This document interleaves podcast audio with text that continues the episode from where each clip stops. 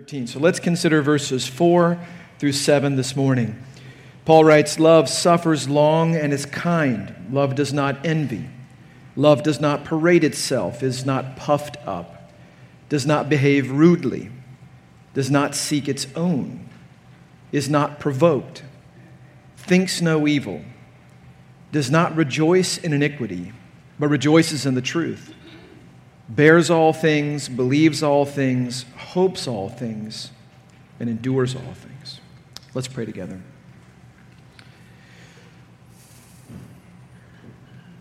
Father, thank you for this opportunity to pause and to worship you, to thank you for your kindness in saving us, to thank you, Father, for this wonderful, gracious gift of the presence of your Holy Spirit, which we sang about last night. And thank you, Father, for your word. Your Son said, Man shall not live by bread alone, but by every word that proceeds from the mouth of God. Lord, you have ordained that we would survive by and thrive through the word of God. So today, May it be a help to us. May it point us towards Christ. May it give us encouragement and hope to bring about reconciliation and health and strength into our homes and to overcome conflict and bitterness. And Father, may you be glorified in the way that we hear the Word of God, and, and most of all, Father, in the way that we respond to the Word of God. If you don't help, Lord, it'll be useless. So we're trusting you. In Jesus' name, amen. Amen. So I want to talk about what I'm calling merciful love this morning. And again, the idea is this. We talked last night about our devotion to God being sort of the foundation. And as we grow in our devotion to God, it's going to necessitate this love for others. And I want to talk about what that love actually looks like. So, a couple of years ago now, it didn't seem that long, a couple of years ago now, we were sitting in our home, in our kitchen really, and our kitchen has this large window, and it's right on the edge of our sort of roof structure there, and it was a real hard downpour of rain. And we were sitting there eating, and I, think there was a discussion I wasn't paying attention to, because I'm a husband and that happens often, and the discussion was going on, and I found myself sort of staring up at this window while the rain was coming down. And my eyesight's not super good, and I thought, I feel like I see water inside my house right now. And so I'm sitting there staring at the corner of the blind, you know, where the little metal bracket holds it in place. And I'm like, I swear, that's a drip of water, and it's inside my house. So I kept staring at it, and I get up, get out from my seat, I walk around the table, I walk over, put my finger up there. I'm like, you got to be kidding me. It's raining in my kitchen, it's coming into the house. So I start to do some work there because I can't let anything go. I had to deal with it right away. So I'm pulling the blinds down. And as I pull the blinds down, I recognize behind the bracket, there's not only water and drips, there's a hole. And I look at the hole, I'm like, oh man, this is not a new problem. And so I started looking in the hole, started looking down the window casing, and I noticed that sort of the tape on the drywalls lifted and began to peel over time. I'm like, okay, I wonder how far this goes. And so I look down to the baseboard and the baseboard is super straight except for right there, and all of a sudden, boom, it bows out. So, right there in the midst of this meal, I'm going out to my shop in the garage, coming back in with this big old spatula, and I'm hammering off the baseboard. I pull it back, and I'm telling you, this looked like one of my kids' stuffed animals. It was as furry as mold could be.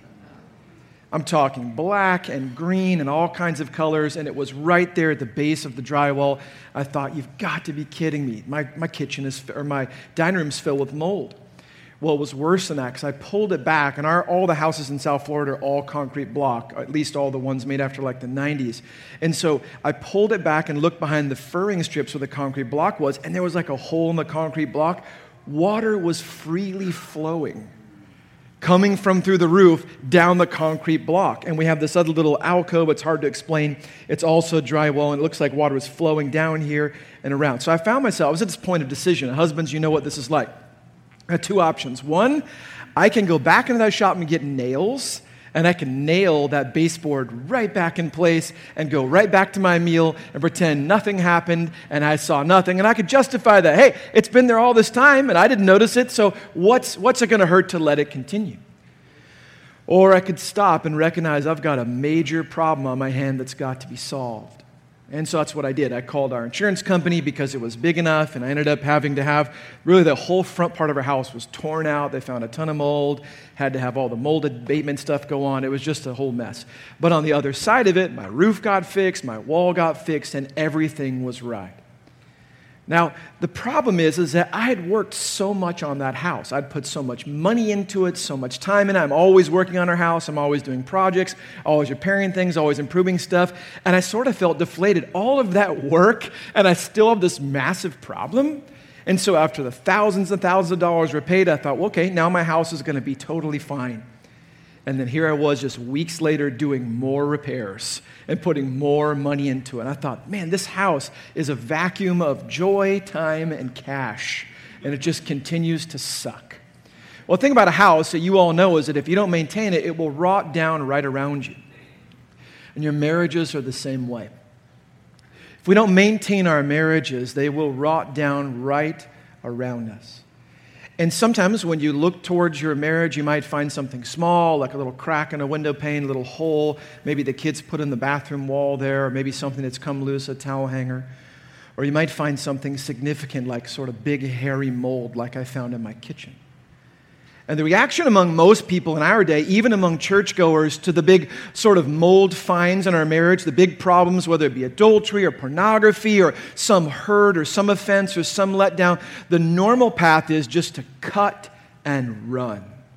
Right? It would be sort of akin to me just saying, when I found this mold, here's the keys, call a realtor, we're out of here. Let some other person have to deal with this. I'm moving on to a newer house foolishly thinking that new house wouldn't also be susceptible to things like mold and leaky roofs and problems with walls. In our marriages, we've got to do the hard work. But the problem is, unlike my home where I can call a contractor, I can call my insurance company, and someone else can do the heavy lifting, there's no one else to do that heavy lifting. Now, no doubt, as I said last night, you've got other brothers and sisters in Christ that God has given you in the church to come alongside and help you You've got shepherds here that God has equipped to come alongside and instruct you in the Word of God to help you in that regard. You've, of course, got the Lord and the Holy Spirit present with you each day, the Word of God, which is our, our, our sort of light and, and, and path enlightening directive for fixing problems in our marriage. But by and large, you're the contractor. You've got to do the work. So the question is how do you do that? What tools are you going to go out into your shop and get? I can go out, I've got a whole lot of tools that I've amassed over, over my time of being an adult and being married. And by the way, if you come to my house, it's going to include a tour of my shop and those areas. I love those things, I'm very proud of them. Um, but you might be wondering what tools do I have to fix my moldy marriage? Well, this morning I'll introduce you to a toolbox that's really found right here in 1 Corinthians that's so elementary it might be overlooked. But I want to argue that the number one tool to use to deal with not only those big major problems and minor problems, but also just to maintain your marriage is biblical love. Biblical love. Now, we use things like biblical and gospel all the time, so much so I don't even know if they make sense or have any meaning anymore. But when I use the word biblical, I'm doing that on purpose. Because when I talk about love, especially here from this pulpit, I, I, don't mean the type of love that's reflected in music and movies and the culture around us. The type of love found in the scriptures is significantly different than the type of love that everyone else around us is experiencing, feeling, and always sort of posting about on all their different social media platforms. When you think about love today, you've got to go back to the Roman pantheon of gods and to Greek mythology and sort of this ancient understanding of love as a force you wouldn't hear someone say it this way, but that's the way love is typically described in our world today. Love is a force. and it's, it's a powerful force, and it comes in different ways. Sometimes it's a random force. You hear someone say, we don't, we don't choose who we fall in love with, it just sort of happens to us. And so we describe love sort of like a virus. You can't control it, you just catch it, and it overwhelms you and it overcomes you. Sometimes love's described as an overwhelming force. And so it's not only random, but it sort of encompasses you and it sort of enslaves you and it moves you. And so it's sort of like this thing's bigger than the both of us, baby. You know, this, this sort of overwhelming, overcoming power. Sometimes it's described as an uncontrollable force. And this one's interesting. Hey, we can't choose who we fall in love with. It just happened. We couldn't help it. And this one's interesting because you never hear this in a marriage ceremony. Go back to that picture from last night. You never have the pastor here say, So, to the potential bride, uh, do you love your husband? You never hear her say, Well, I mean, right now, I mean, I've been feeling it for a while. I mean, we'll see. I don't know. I mean, I can't control it, right? And the husband on the other side, I mean, how's he going to respond to that, by the way? He's going to die. But if, imagine if he said the same thing. Well, yeah, I mean, right now, I mean, I'm feeling it.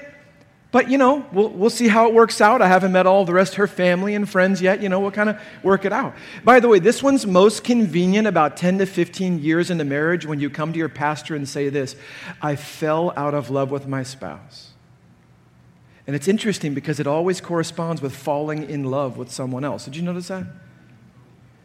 This is not biblical love. The other way that it's described as a force is a sexual force. And this is really probably the most base misrepresentation of biblical love, where love is just nothing more than, than just essentially animal feelings and expressions of those sexually speaking. In the Bible, love is described radically differently than the way that it's described anywhere else. And I want to talk about that for just a moment. Then I want to get more practical with our passage. Look in your Bibles at Deuteronomy chapter 6. I didn't get into it last night because I wanted to save it for today.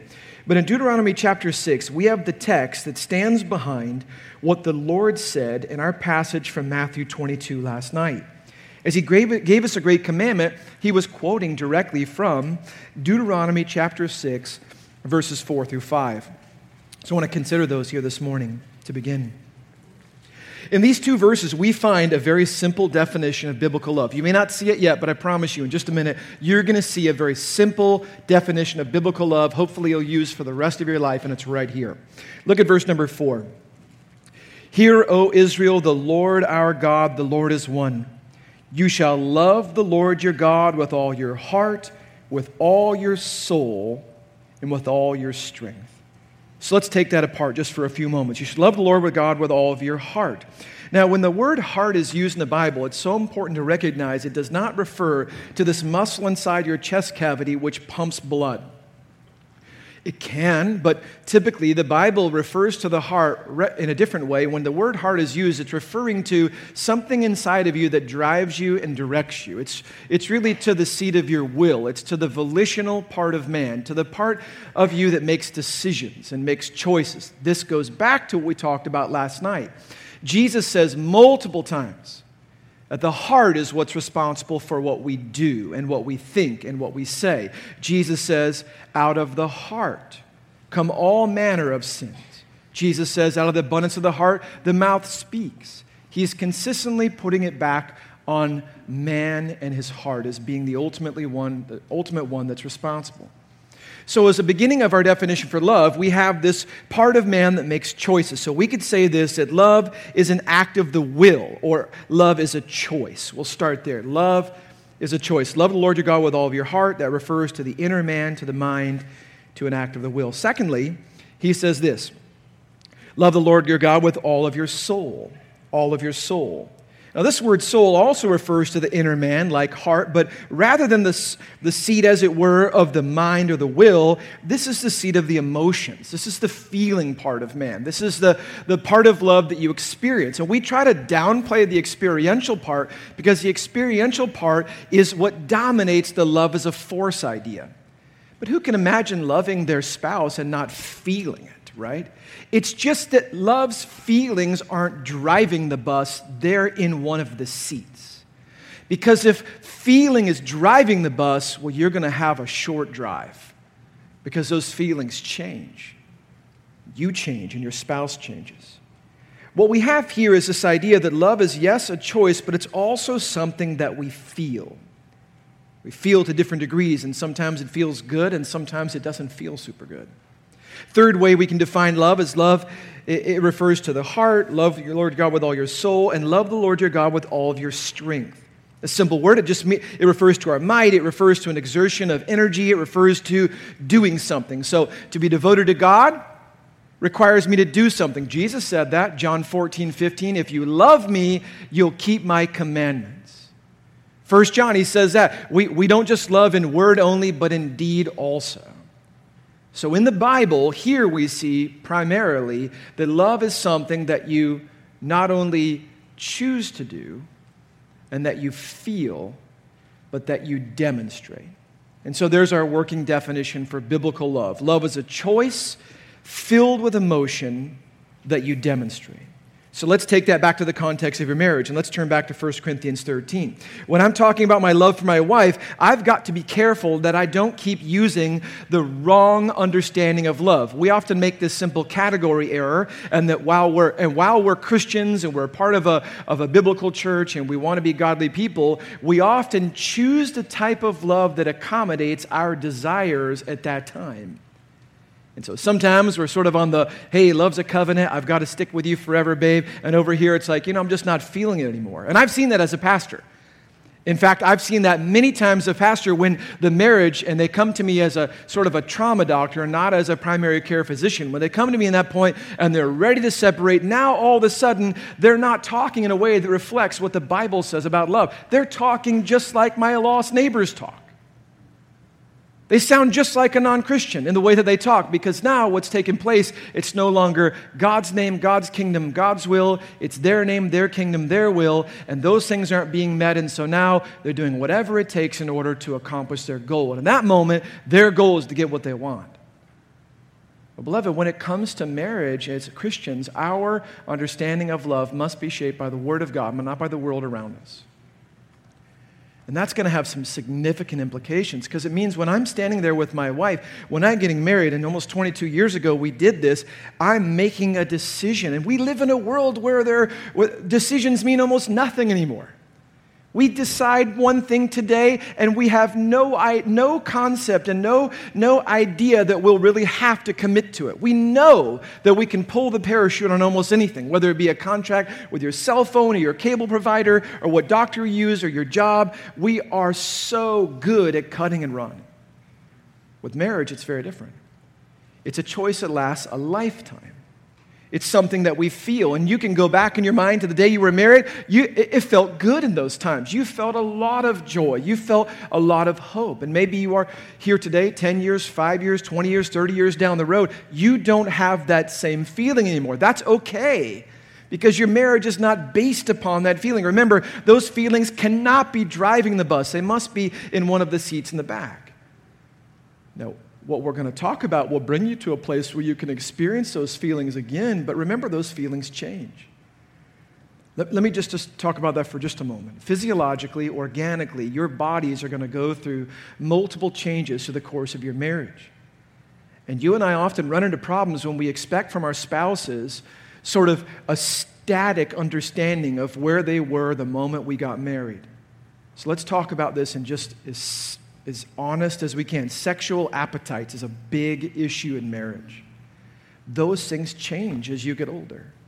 Change for men, they change for women, and a lot of our conflict has to do with our refusal to accept those changes. And so what we do is we say, 1 Corinthians 7, your body doesn't belong to you, it belongs to me, and now you're sinning against me. Well, it's not that easy. Remember, I said that we are hearts inside of broken bodies and we live in a broken world.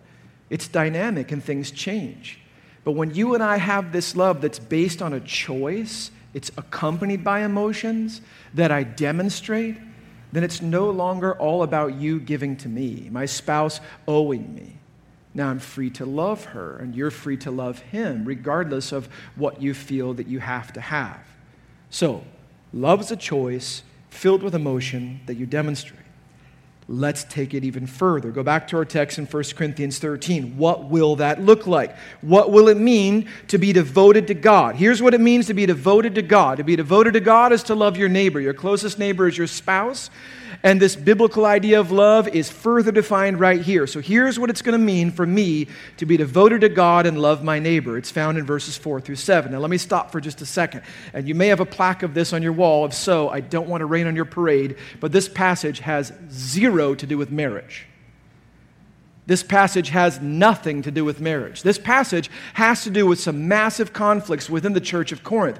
The church of Corinth was marked by the same, almost the same type of lovelessness that the Pharisees and Sadducees were demonstrating that the Lord Jesus Christ was rebuking them over. You see, in Corinth, they were as divided as a day is long. They all had their preacher, they all had their leader, they all had their preferences, and those things ruled the day. They were not selfless. In fact, they had so much conflict in the church. In chapter 6, we learned they're suing each other. They had no means of reconciling one another. They did not overlook offenses, which Proverbs 19:11 says is a glory to a man. They magnified offenses. And so Paul writes here, beginning in chapter 13 if you do all these things for the Lord, but you don't love each other, you, everything you're doing is a waste. That's what he says in the first three verses. Essentially, he says, Look, you can have all the gifts in the world. You can be the most gifted teacher, most gifted preacher, most gifted servant, most gifted giver, whatever it is. But if you don't have love, all of that is wasted. And in fact, he actually describes it as meaningless. And I would take it a step further because I think the scriptures would bear this out. It's going to be used against you one day in judgment. Then he, he goes on in our section, verses 4 to 7, to describe what it's like to love Christians in the context of that broken world that's marked by sin. You see, when you came together one to another, you were one sinner puts one sinner, and so now we're sinning together. But in the congregation, in the church of God, isn't that magnified hundreds and hundreds of times over? And we see this same idea of cutting and running play out in churches all the time but we sin against each other in the church as well. That's what Paul's addressing here. So, how should we love each other in the context of the church? Now, can we apply this type of love to marriage? Yes, and that's what we're going to do. But the passage is not principally about marriage, it's about loving people in the context of a fallen world where people sin. So let's start here. I'm going to group these together two by two pretty much. But the first one is this love suffers long and is kind. Here's what this love is supposed to look like love suffers long and is kind. The idea here is the idea of patient love. Now, patient love is interesting because it's so telling. The very first thing Paul says you've got to do when you love other people has to do with the reality of being offended. I don't have to be patient with you when you give me everything that I want. I don't have to be patient with you when you're always on my timetable and you're always reflecting my desires. I have to be patient with you when you don't do what I want and you don't give me what I want. This is a wonderful starting point when it comes to applying to marriage. We have to be patient with each other within the context of our marriage because we will sin against each other. We've got to stop being so surprised. I am not trying to minimize sin. I'm not even trying to give you a pass or a license to sin. But you and I would be foolish to continue to be surprised when we're sinned against by our spouses. You and I shouldn't be surprised, and we're not surprised when we sin against God. Why are we so surprised when our spouses sin against us? Here's something that I tend to do, and maybe you do this too, but let's just say it's about me. I tend to do this. I look at the way that I sin against God and I think, oh man, grace is going to cover that. It's not a big deal. It's going to be fine. The Lord's going to be okay with that. You let my wife sin against me in the smallest way, it's like she has just come against God and all of his authority and law, and I'm telling you, judgment has got to fall. And we have that tendency. By the way, this is what's behind us getting so angry sometimes at our kids or our bosses or other people in the church. It's because we're wanting to apply to them a law that we don't ever want to apply to us. Patience is a starting point to begin to overrule this. So if I'm going to love my wife in a way that reflects my devotion to God in a biblical way, sort of this love as a choice, love is a choice that's accompanied by emotions Love's a choice accompanied by emotions that I demonstrate. I'm going to have to demonstrate it by being patient. Now, is being patient easy? I dare someone to raise their hand and say being patient is easy, right? Being patient is hard. But this is why God has given us the Spirit of God. He's given us the Word of God. He's given us the church of God to help us. We've got to be patient. The word actually refers to being slow to anger, to having a long fuse.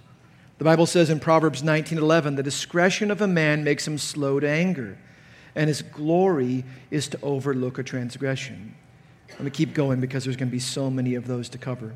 The second part is more on the active side. He says love is kind. Kindness is interesting. In fact, this is the only place in the entire New Testament where this verb to be kind is used. This word actually refers to, to us actively seeking to do good things to people that we're supposed to love. So, if love is a choice accompanied by emotions that I demonstrate, I've got to demonstrate it to my closest neighbor by being patient. That means by forbearing with her when she disappoints me, when she offends me, when she doesn't live according to my will. But then I've got to do more than just sitting there silently. It's not enough to say, well, Mark, I, I didn't, I didn't blow my top. I didn't lose it. I kind of just bit my tongue. No, no, no, no. We're not there yet. Now we've got to actively seek to do things for her good for his good, for her benefit. This is at the heart of selflessness. Turn over in your Bibles to Philippians chapter 2. You ever want to look to a verse to apply to marriage? Here it is Philippians chapter 2. If you go to verse number 3 and 4, you'll see two texts that apply so importantly and so wonderfully to your marriage. Philippians 2, 3, and 4. Let nothing be done through selfish ambition or conceit, but in lowliness of mind, let each esteem others better than himself. Starting place has got to be the home.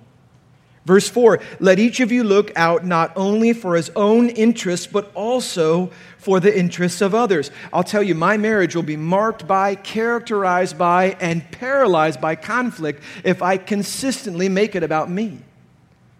But when I work hard to make it about my wife, it's going to come out in kindness. That's working to be encouraging and complimentary and affectionate. Now, I want you to recognize something, and men, I want to talk to you, and women too. Paul does not say, be patient and kind if your spouse is patient and kind back. We tend to put conditions upon the commands of God that are based on reciprocation.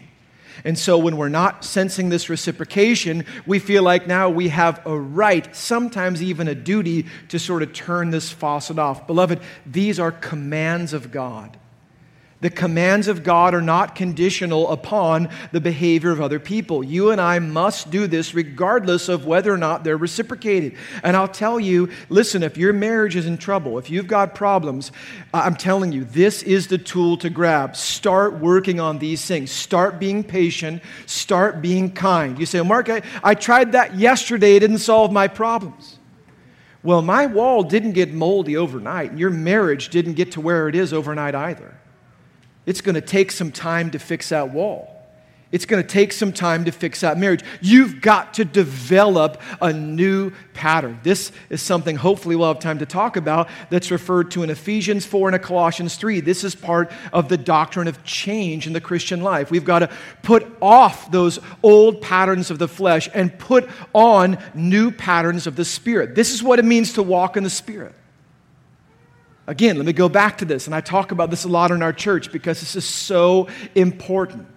You want to talk about being filled with or led by the Holy Spirit? Again, don't show me people falling on the ground and flopping around and doing things. Show me people that are daily making the decision to choose to honor and obey God and say, in this moment, I'm going to walk according to what the Spirit of God has said. I'm going to do it in His power, and now it's going to come out in supernatural kindness. You want to see the power of the Holy Spirit in your marriage? Show me someone being kind, even if their spouse isn't being kind back. Love is patient. Love is kind. Number two, love does not envy and love does not parade itself. These two are actually related. Love does not envy, love does not parade itself. By the way, he's going to give us eight now that are in the negative of what love isn't supposed to do. And we could now assume these are all things the Corinthians were doing because these are all essentially corrective in nature. And so Paul's not necessarily going to be addressing things they weren't doing. We already know they were plagued by these things. So these next eight things is things that characterize them. And he, Paul says, stop it. This isn't how Christians treat each other. By the way, in our church, we did 15 sermons through this section. One sermon for each of these, and walking through these is devastating the more time you spend on them. But this is what God wants for us. So love does not envy, love does not parade itself. The idea that NASB uses jealous here. The idea is very simple. To love my spouse and to love others is to ensure that I am running to be second. Fighting to be first all the time in every argument, every discussion, every, every major decision, in the home, jockeying for position, your marriage is in trouble and you're, you're not on the right path, if, you if your marriage is boiling down to who's first, which sometimes comes out in who's right, well, then you're on the wrong path here. Because love, it doesn't envy, it's, it's not always trying to be in the first place. Love requires me to think of my spouse in terms of their value, her value before God, and to work to encourage her, support her, and rejoice with her. My responsibility in marriage is to consistently make it about my wife. Now, again, this is counter to our culture because in our culture, we are not only told but encouraged to make it about us. In fact, it is now the highest virtue for you to embrace complete and utter selfishness in our culture. In fact, it's seen as liberating and freeing, and religion is seen. We talked about chains being broken, as it were. What's, what's talked about in our culture today is the way that religion actually forces you to put yourself second as if that's some horrible thing. Beloved, putting ourselves first is at the root of all of our problems. Putting ourselves second is a reflection of the type of love Christ loves us with, but also that He's empowered us to love our spouse with as well. So love does not envy. It's not always looking and jockeying to be first and, and upset when it doesn't get first. Parading itself. Parading itself is not merely wanting to be first, but parading itself is putting itself first. So, if in your marriage you're turning everything back to you all the time, you ever have a conversation with people like that? It can be frustrating, and it's really frustrating if that's who you are. So, so the bad news of that is if you get really frustrated by it, it might be because you're mad because you want it to be about you. But if every conversation comes back to you, every story comes back to you, every, everything that's happened comes back to you, someone else just says, Hey, I, I got the flu today. And you can't just let that be about them having the flu. It's got to now be about the times you've had the flu. This is the type of problem we're talking about. And this is huge in our marriages. Sometimes husbands, your wife are not, let me know, your wife's almost never asking you a question. It turns out even the questions aren't actually questions. 22 years in, I'm finally trying to pick up on that. So sometimes when a question's asked, I'm like,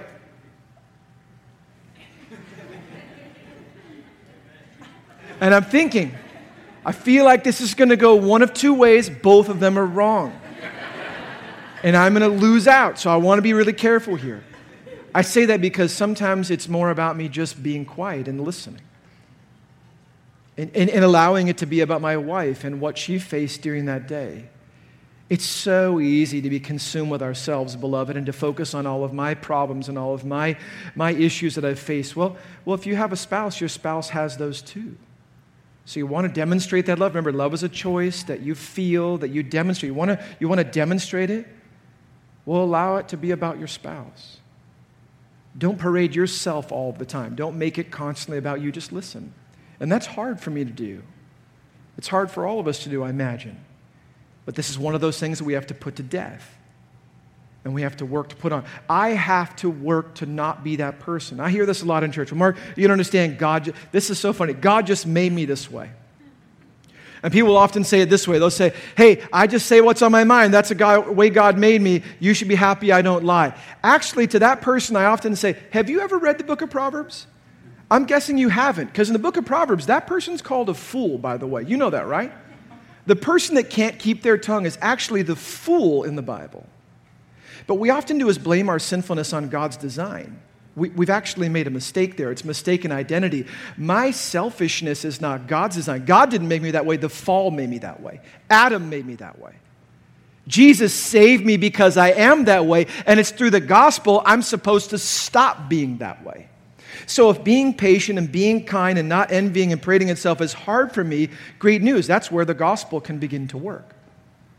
This is the role of change in my life, putting off and putting on. Number three, love is not puffed up, it doesn't behave rudely.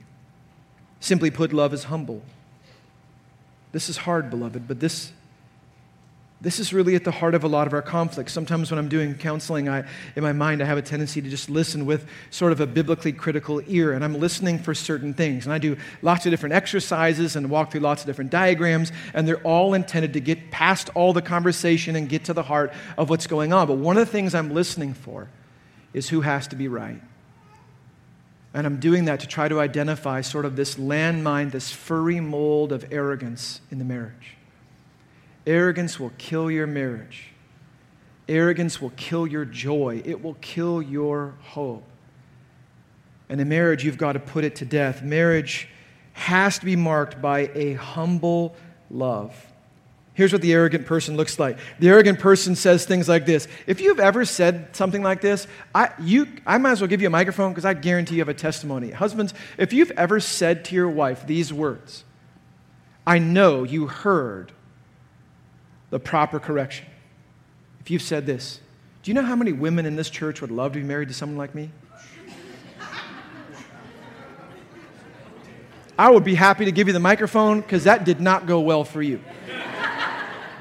It did not go well for you. And the fact that you said that actually proves that list is a lot shorter than you think it is. The arrogant person thinks that they're doing their spouse a favor. The arrogant person thinks their spouse is the luckiest person on earth. And here's how it comes out Listen, I'm doing you a favor, so the least you can do is shut up and do it my way. Listen, you're lucky to have me. I'm sort of kind of, I've actually gone down a few notches to be married to you. And so in this marriage, it's going to be my way. All right? You, it can look however you want to look on the outside, but in the reality, it's going to be my way. And so it's going to be about my desires, my will, and my kingdom. That sounds familiar. It keeps coming back to mind. What is it? Oh, yeah, that's what Jesus said we shouldn't do. Humble, selfless love is at the heart of a biblical marriage. Love does not behave rudely. NASB uses does not behave unbecomingly. This is how pride expresses itself in the context of relationships. You want to find someone rude? I'll show you someone that's prideful. Rudeness is the mouth on the body of pride. Rudeness executes those harsh, bitter, cutting words that are in the heart of the prideful person that sees themselves at the top and the other person at the bottom. This person doesn't care about the person enough to care about how they feel. Now, beloved, think about this. If it's not crossing your mind how your spouse is hearing what you're saying or how your spouse is responding to what you're doing, Beloved, that, that might mean that you, you don't care about them the way that you say that you do. And this is something that I've had to check many times in my own marriage. I've had to stop and sit back. Why am I not concerned about the way this might sound to my wife? Why am I not concerned about the way my wife might think about this? Why am I so consumed with me? It's about me and my justice and my kingdom, and there has been a wrong, and it must be righted. And don't you understand? I cannot let this go. All of that is just an expression of pride. Sometimes in marriage, especially as a pastor, one who teaches us all the time and, and has a loving, gracious wife, I sometimes find myself thinking, okay, so basically I'm always going to be wrong because it's always going to be my pride, and I've just got to live with this fact that I'm going to have to fight to be humble every day. And that's the reality. Because my flesh pushes me to make it about me and be prideful.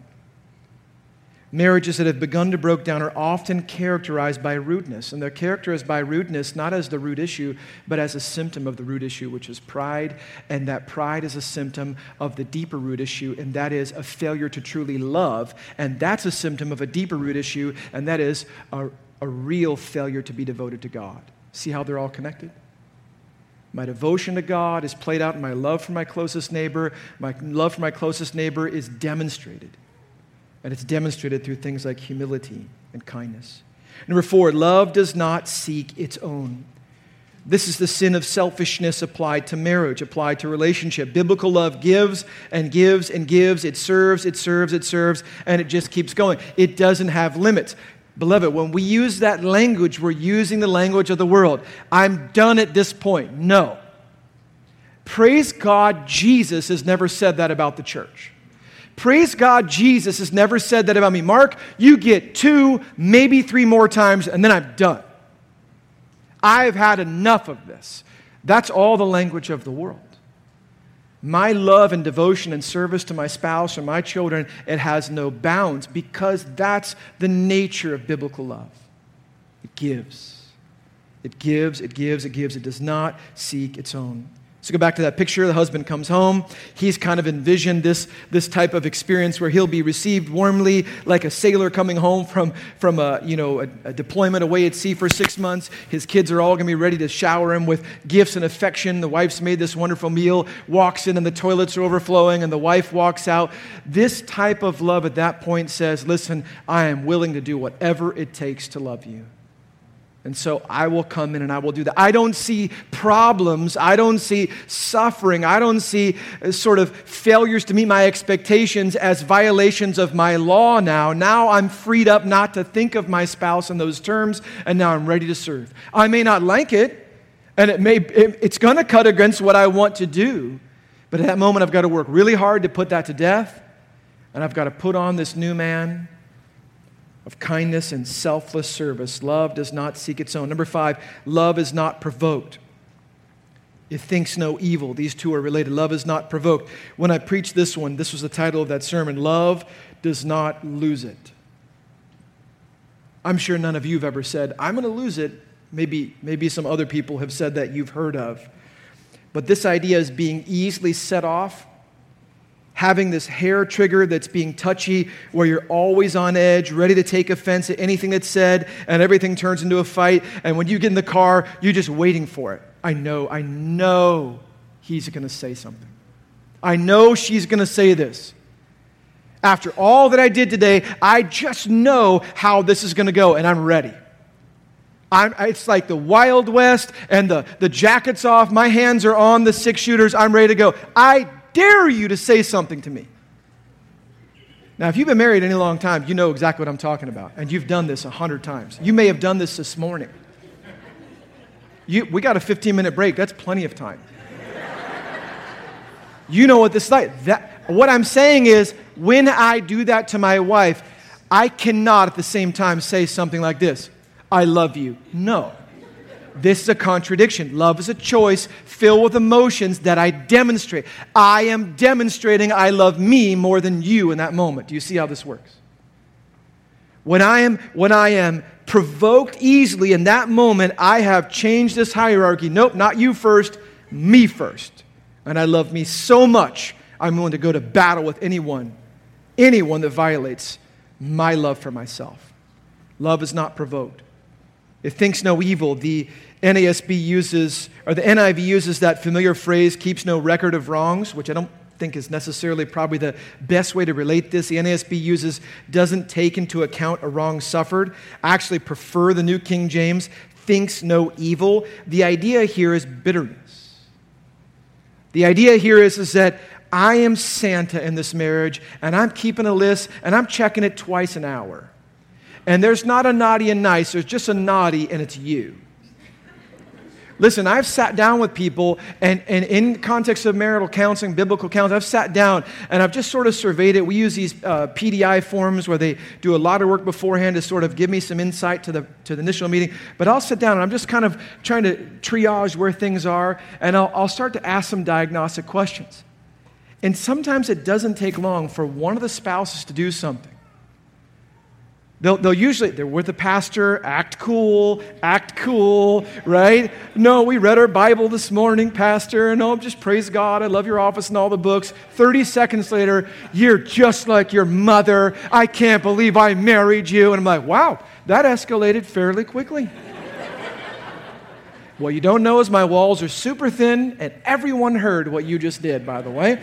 So when you walk back out, amen, can I get a copy of the pastor's sermon from last week? Do you have a new Bible I can buy? You're not fooling anybody, right?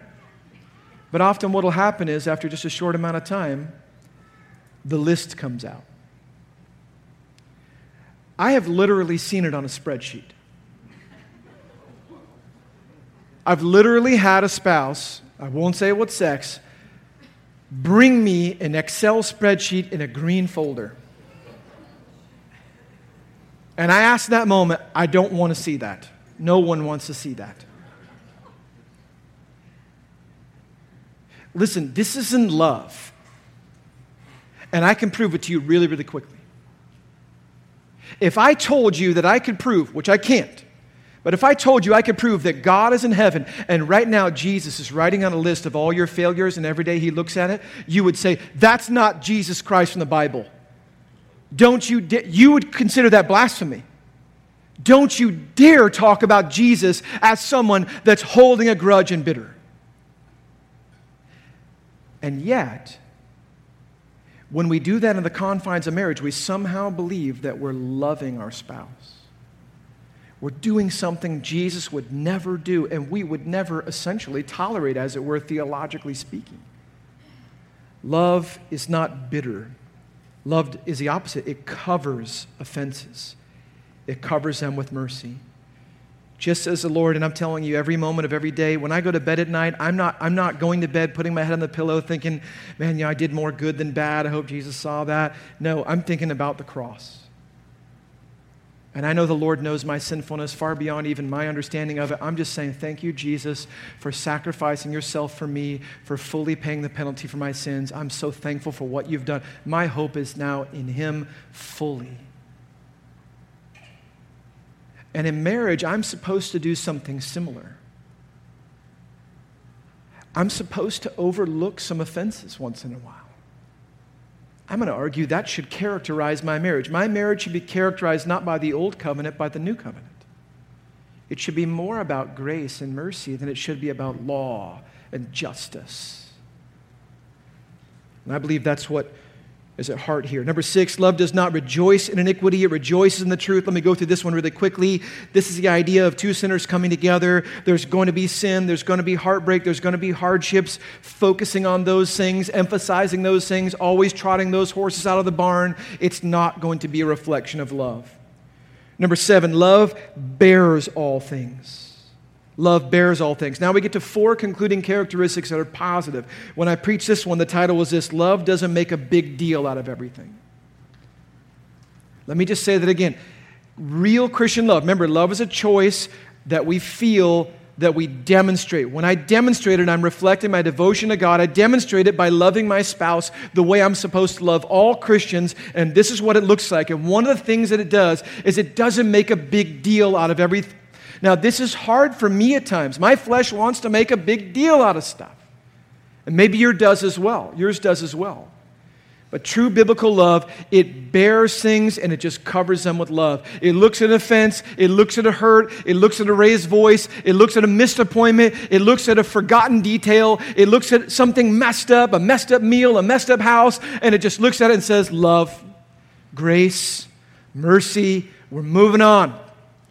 This train is never going to make it if we keep stopping in order to sweep out all that stuff. It's not going to work. My marriage, your marriage, has got to be characterized by this kind of bearing over love. Not overbearing, but a bearing over love where we just say, you know what? I love you. I know you love me. Who in here who says they would love Christ, who in here who says they do love Christ would say, I intentionally set out to sin against God?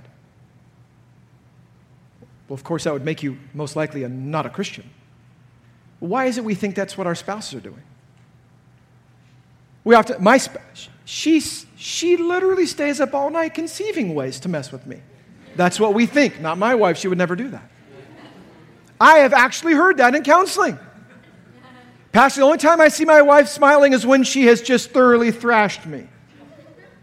Which she always smiles at that point, by the way, which I find just wildly ironic in those moments. But your spouse doesn't set out to destroy you, just like you don't set out to disobey and dishonor God. Remember, we are a dynamic heart in the midst of a broken body and a broken world, and things are difficult. Love believes all things. This one was entitled Love Believes the Best. Merciful love trusts God. Beloved, we live in a world that believes the worst. Christian love believes the best. We always believe the best. Matter of fact, we had t shirts made up at our church of all of these different ones, and this is one of the ones that didn't sell super good, but love always believes the best. But the idea here is, is that when I'm, when I'm staring down the barrel of an offense or a disappointment or a sin on the hands of my spouse, my first move shouldn't, shouldn't be to believe that she's trying to attack me. It should be to believe the best. I know she was probably overwhelmed with the flesh. I know she loves me. I know she cares for me. I know she wants, she wants to honor me. I know she wants to be a godly wife. I, I, I'm going to believe the best about her. We often make such sinful judgments about each other's motives, and we don't even do this as much with strangers as we do with the people in the bed next to us. If you've gotten to the point where you look at the person in the bed next to you as your enemy and not as God's gift to get you to the end, there is a problem.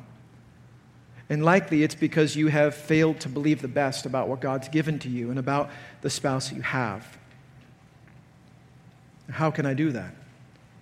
Well, I can only believe the best by trusting in God. This is, by the way, what it looks like to take that Awana verse, Proverbs 3 5 through 6, and put it into action. Who knows that verse? Proverbs 3 5 through 6. Trust in the Lord with all your heart, lean not on your own understanding, in all your ways acknowledge Him, and He will direct your paths. He will make your paths straight. Well, where does that apply? What applies everywhere in the Christian life? How about you apply it to our marriage? Well, I've got to trust God. I, I, don't know the solution to this problem. I don't know how to solve this conflict, but I know that God does, and I know God can handle this. So here's what it looks like to trust God I'm going to believe the best, I'm going to bear with this offense. I'm going to be kind and selfless. I'm going to love my spouse as I love God, and I'm going to trust Him.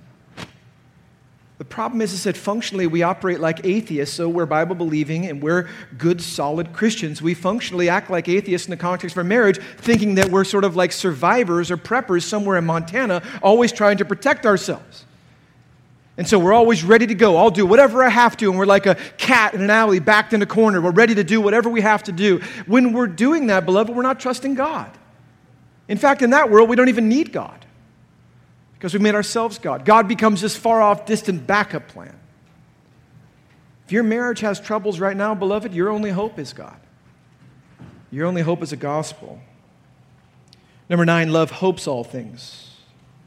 This one's very similar to believing all things. I don't want to spend a great deal of time there, but it's an optimistic love. If you're in a place now with your marriage where you feel like, you know what, there's just no hope for us, there's no way to solve these problems, there's no way to fix 25 years, 30 years, 40 years of bitterness and brokenness and conflict, well, beloved, you need a healthy dose, a tall glass of love, hopes all things, of entrusting this to God. What is the gospel if it's not the story of restoration? Of the conflict between a holy God and sinful man? Well, what is your marriage if it's not the story of conflict between two sinners? And if the gospel can bring about restoration between you and God, how could it not also bring about restoration in the context of your marriage? Hopes all things. Finally, love endures all things.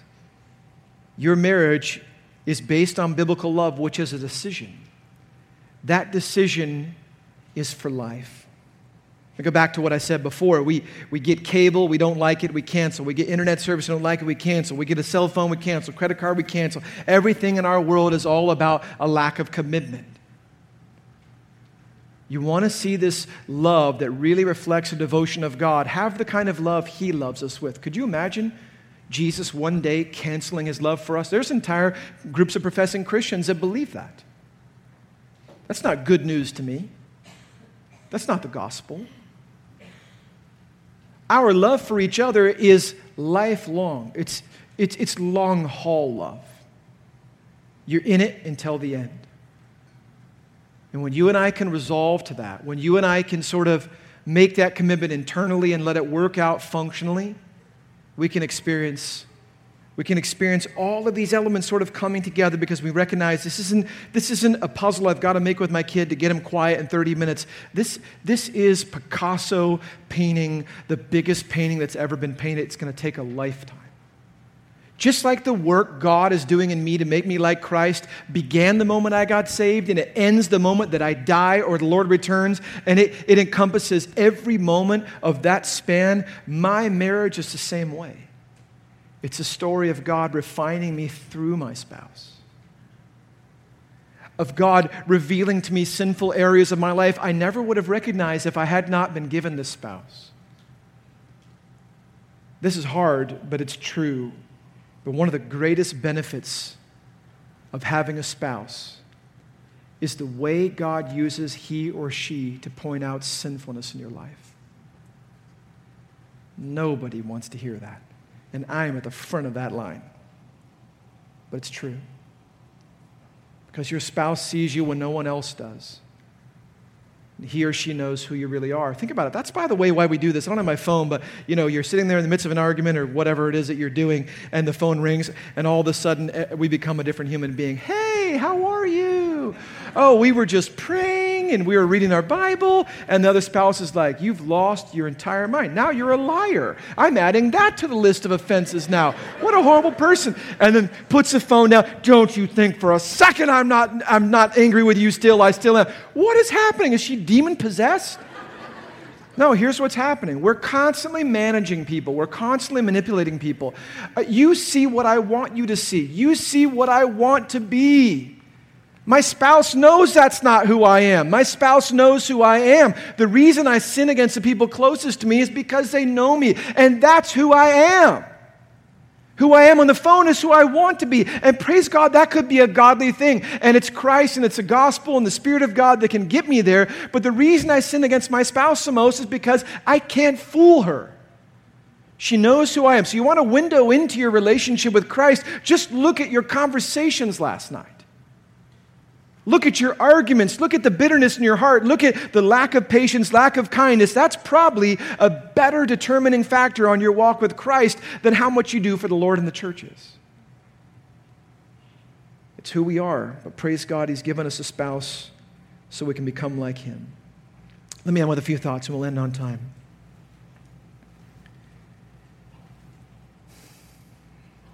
I want to go back to something I said last night. I won't repeat it in the, se- in the third session, but let me just say this. If you don't know God's redemptive love, then you don't know something I know about this. Because this list is the resume of Jesus. This is who my Savior is. This isn't who I am. And this isn't even something I can do on my best day. I'm only able to love this way with God's help and God's work in my heart. But this is who Jesus is every moment of every day. If you don't know Christ by faith, if you've, if you've not experienced this work of grace in your heart, you likely don't know this kind of love. And now you not only don't have a map, but you don't have the power and this sort of internal well to give this kind of love to your spouse. And so go back to what I said last night. The beginning step in all this is the gospel.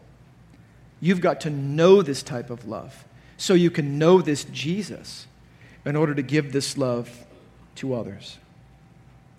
The second one is this think about the way that you love your spouse. Think about the last argument you had. Think about the thoughts that went through your mind. Think about why you decided to come here. I, I know you've got a long list, and maybe, maybe you're sitting here thinking, you know, as you walk through this list, oh, my wife isn't that, my wife isn't that, Pff, my wife never is going to be that. If you're doing that, by the way, I'd love to hold a large mirror up to you because you're walking down a very familiar path. But let's stop for a moment and let's not consider the ways our spouse is failing to meet this list. Let's look at ourselves. Where do I score? When I compare my love, functionally speaking, not theoretically, functionally speaking. Where do I score on this list? And then do this. Let's take it a step further. Don't even trust yourself. Ask your spouse, where do I score on this list? And allow God to use that as a grace to refine your understanding of your love. Number three, we need to pray for the ability to look at how we're failing to love our spouse and focus less on their failings. I'll get into that in the next section, but we often become consumed with our spouse's failures. We need to ask God to help us to focus on our own. And number four, we need to work hard to repent of unloving acts, words, or patterns that have been present in our life, keeping us from loving our spouse this way. Essentially, we need to repent of failures to love this way and pray for God's help to begin to love this way. And I want to argue that you've got to do that specifically. So may God help us by holding up this mirror. Remember, love is a choice, it's accompanied by, not driven by emotions, that I demonstrate. Well, how do I demonstrate? We demonstrate it by being like Jesus. Well, how does Jesus love us? Well, 1 Corinthians 13 tells us exactly how. So may God help me to love my spouse this way, not just today, but every day and more and more each day. Father, help me, even as I've prepared for this and spent hours praying and studying the scriptures in anticipation of this day, Father, I've been convicted anew of my failure to love my wife in this way. And Lord, I recognize this is a path, this is a process. Father, help me to have eyes that are so much keener to see my own failure than they are to see hers. And, and Father, help me to repent of and confess those sins and to put them away. They, they shouldn't characterize the way that I live now and help me to begin to live in a way that reflects this new life that you've given me. And may my marriage be strengthened, and may you be glorified as I do just that. In Jesus' name, amen.